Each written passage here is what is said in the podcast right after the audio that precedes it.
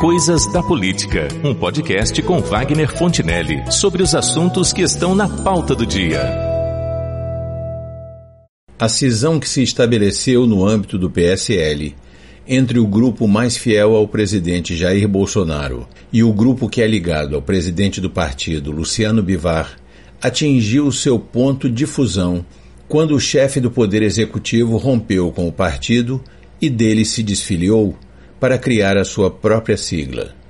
Oficialmente, as desinteligências entre um lado e outro começaram há mais tempo quando o presidente da República evidenciou sua insatisfação com o seu partido, alegando falta de transparência por parte de sua direção, sobretudo na administração do fundo partidário ou eleitoral, recursos públicos nada desprezíveis que essas agremiações políticas recebem para arcar com a sua manutenção e despesas.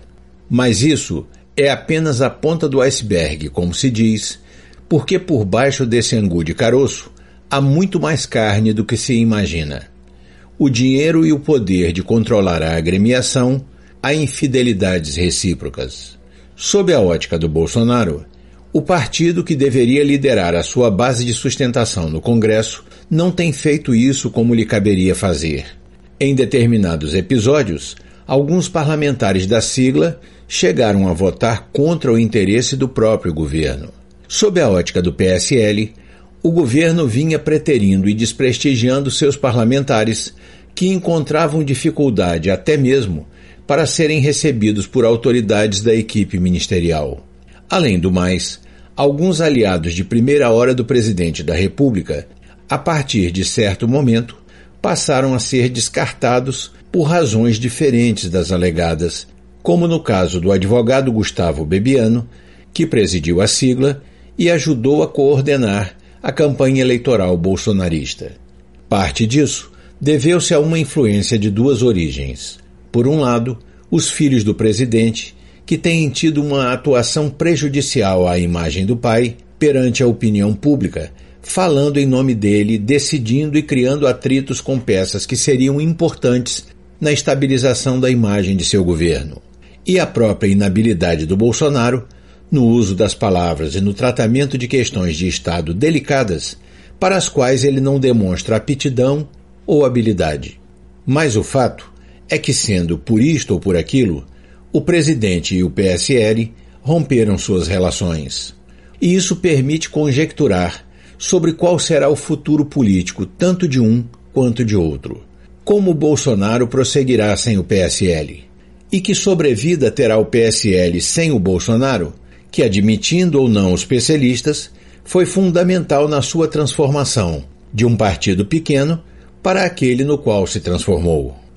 Para conversar sobre este assunto, convidei um deputado federal que é graduado em Direito e delegado de carreira da Polícia Federal Felício Laterça, que por ser filiado justamente ao Partido Social Liberal, acompanhou e acompanha de perto os desdobramentos dessas desinteligências entre o presidente Bolsonaro e o presidente Luciano Bivar, do PSL, que levaram a uma cisão interna no partido. Inicialmente, deputado, eu lhe agradeço por aceitar o convite para esta rápida conversa, que tem como objetivo elucidar melhor aos que nos acompanham neste podcast acerca desse verdadeiro cabo de guerra que se estabeleceu no âmbito do partido de forma nem sempre muito elegante e que pode mudar a própria correlação de forças na base parlamentar do governo. Eu agradeço o convite.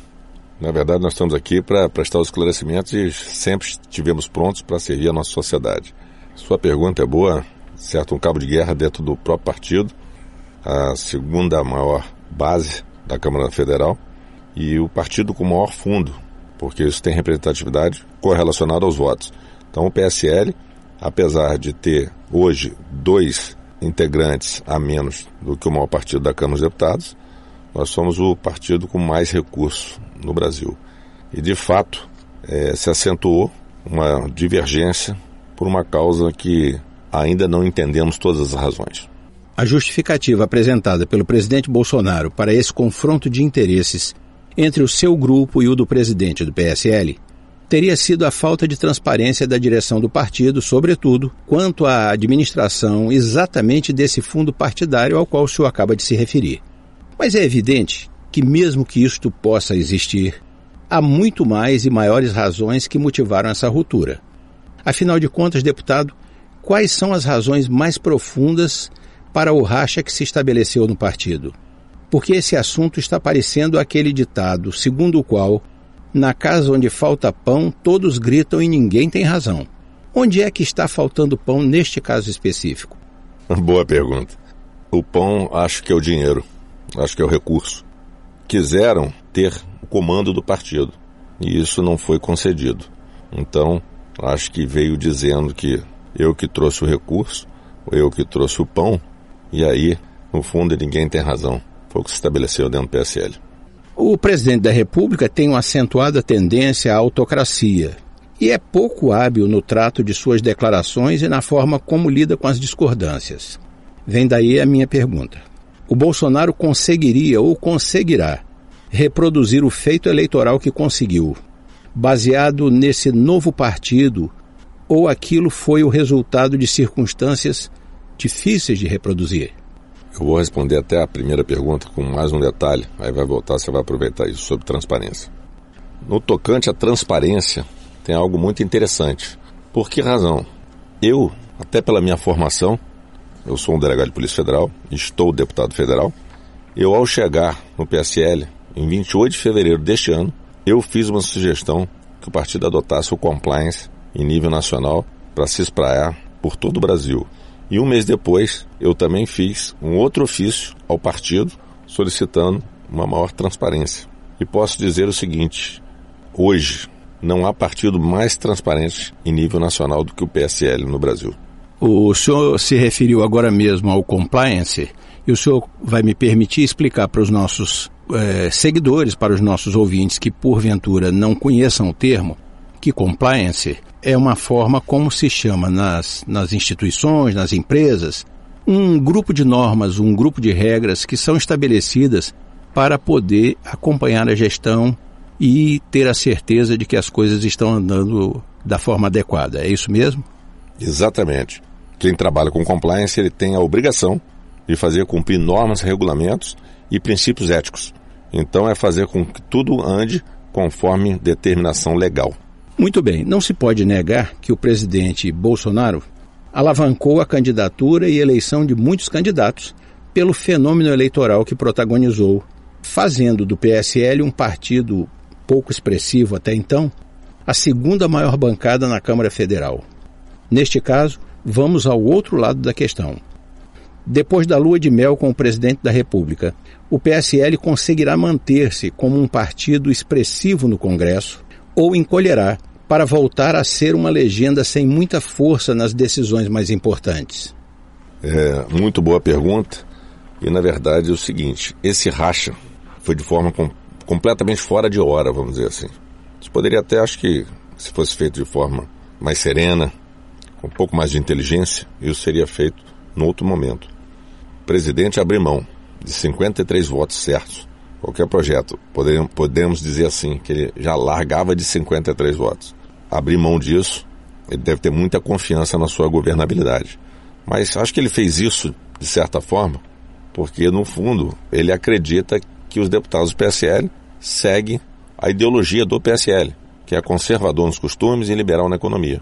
De certa forma, acho que ele tem uma, uma tranquilidade com relação a isso. Mas acredito que o PSL vai se fortalecer no próximo ano. O, as eleições municipais estão se avizinhando e o PSL tem grandes chances de fazer história, porque tem o maior tempo de rádio e televisão e acreditamos fazer prefeitos é, pelo Brasil afora em capitais importantes, bem como um grande número de vereadores. Sobre a questão do presidente ter fortalecido o PSL, eu cito uma antiga propaganda.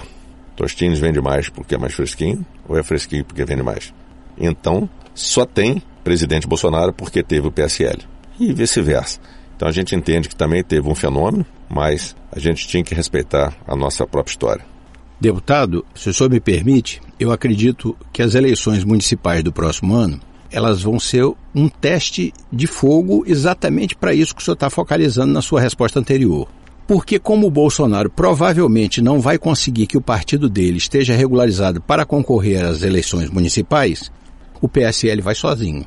E aí é que nós vamos ver se realmente o PSL vai conseguir sustentar, digamos assim, a pujança que demonstrou nas eleições presidenciais e nas eleições majoritárias eh, de 2018. Isso é verdade. Mas os deputados federais e deputados estaduais que entenderam que não tinham, na verdade, para onde sair, a pergunta que me fizeram muitas vezes, você vai para outro partido? E a minha, minha resposta sempre foi, que partido? Partido que vai ser criado. Não há partido. E outra coisa que os ouvintes precisam saber. Não se pode sair de um mandato do partido, o parlamentar, o deputado federal, estadual ou vereador eleito, ele não pode sair do seu partido, sob pena de infidelidade partidária. Muito se fala também, não, lá atrás pode sim, porque se criar um partido novo, houver uma fusão, poderia.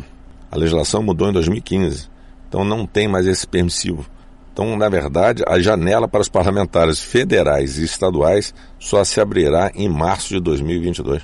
É, o que se, se diz é que a, alterna, a saída para isso, para essa situação que o senhor coloca como impeditiva de um deslocamento para os cargos que são, vamos dizer, proporcionais, qual é o caso dos deputados, por exemplo, e vereadores e deputados estaduais, seria se o partido fugisse ao seu ideário programático. Então o deputado poderia dizer que o, o parlamentar que quisesse sair poderia dizer que ele está se retirando porque o partido é que está mudando a, a sua intenção pro, uh, e, e, seu, e os seus programas.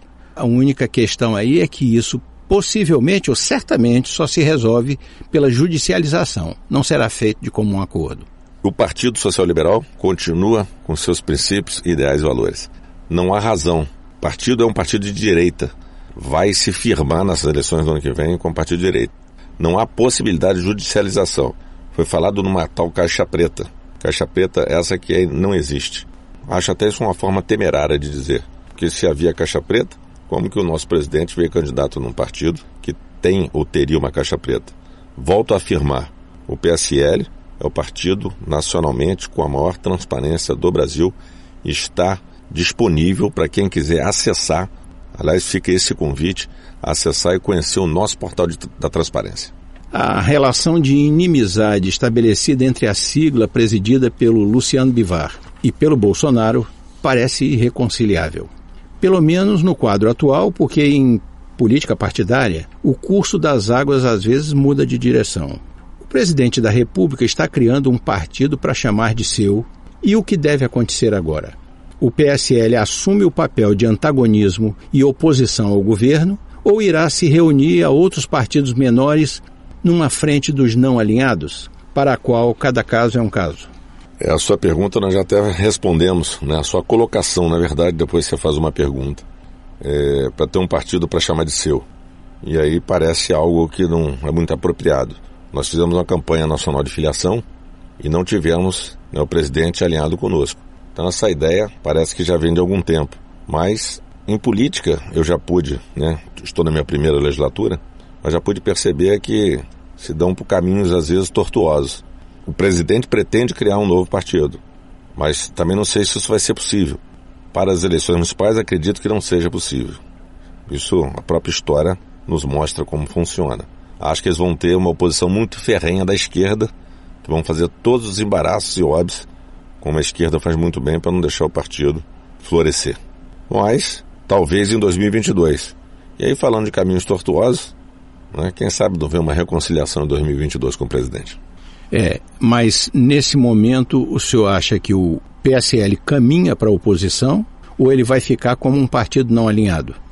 Não, eu acho que continua aliado. Aliado e alinhado. Enquanto o presidente da República estiver dentro das suas diretrizes de campanha, é a nossa linha. Em princípio, não, nós não teremos, o presidente da República não terá problema com o PSL. Mas também podemos dizer que não vai ter aquele aliado de primeira hora. Aquelas coisas que acontecem dentro da Câmara. Pô, preciso impedir um projeto tal, preciso barrar, preciso evitar um, uma convocação de um ministro. Então, talvez tenha alguma dificuldade. E para finalizar nossa conversa por hoje, deputado Felício Laterça, uma última indagação.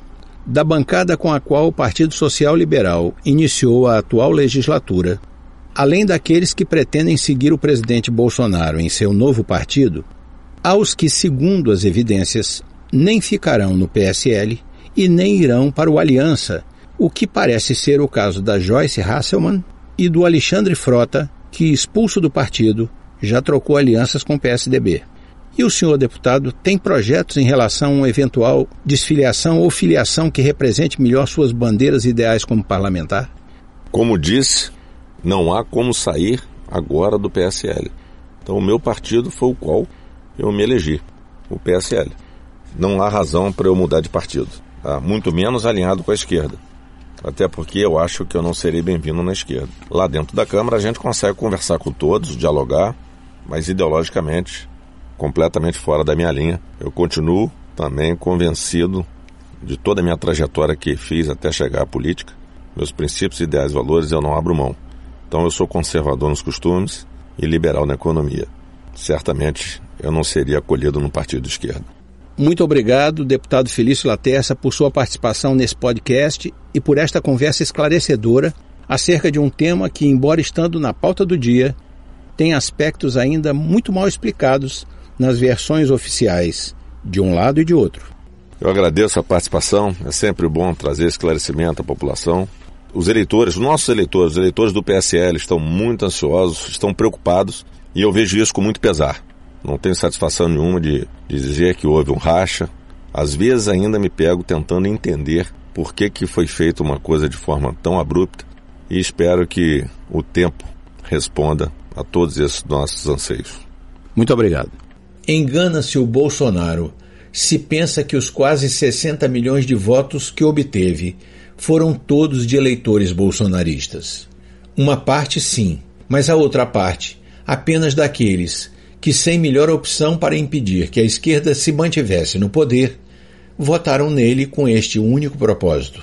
Engana-se o PSL também se acredita que manterá sua bancada forte e numerosa na Câmara Federal e ainda conquistará outros espaços nas próximas eleições, sem a força eleitoral do atual presidente brasileiro.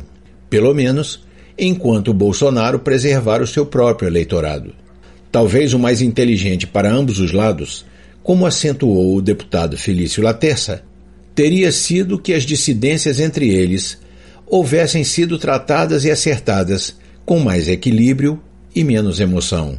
Se esta cisão é irremediável, ou se ainda poderão ocorrer alianças futuras, só o tempo dirá. É o que temos para hoje.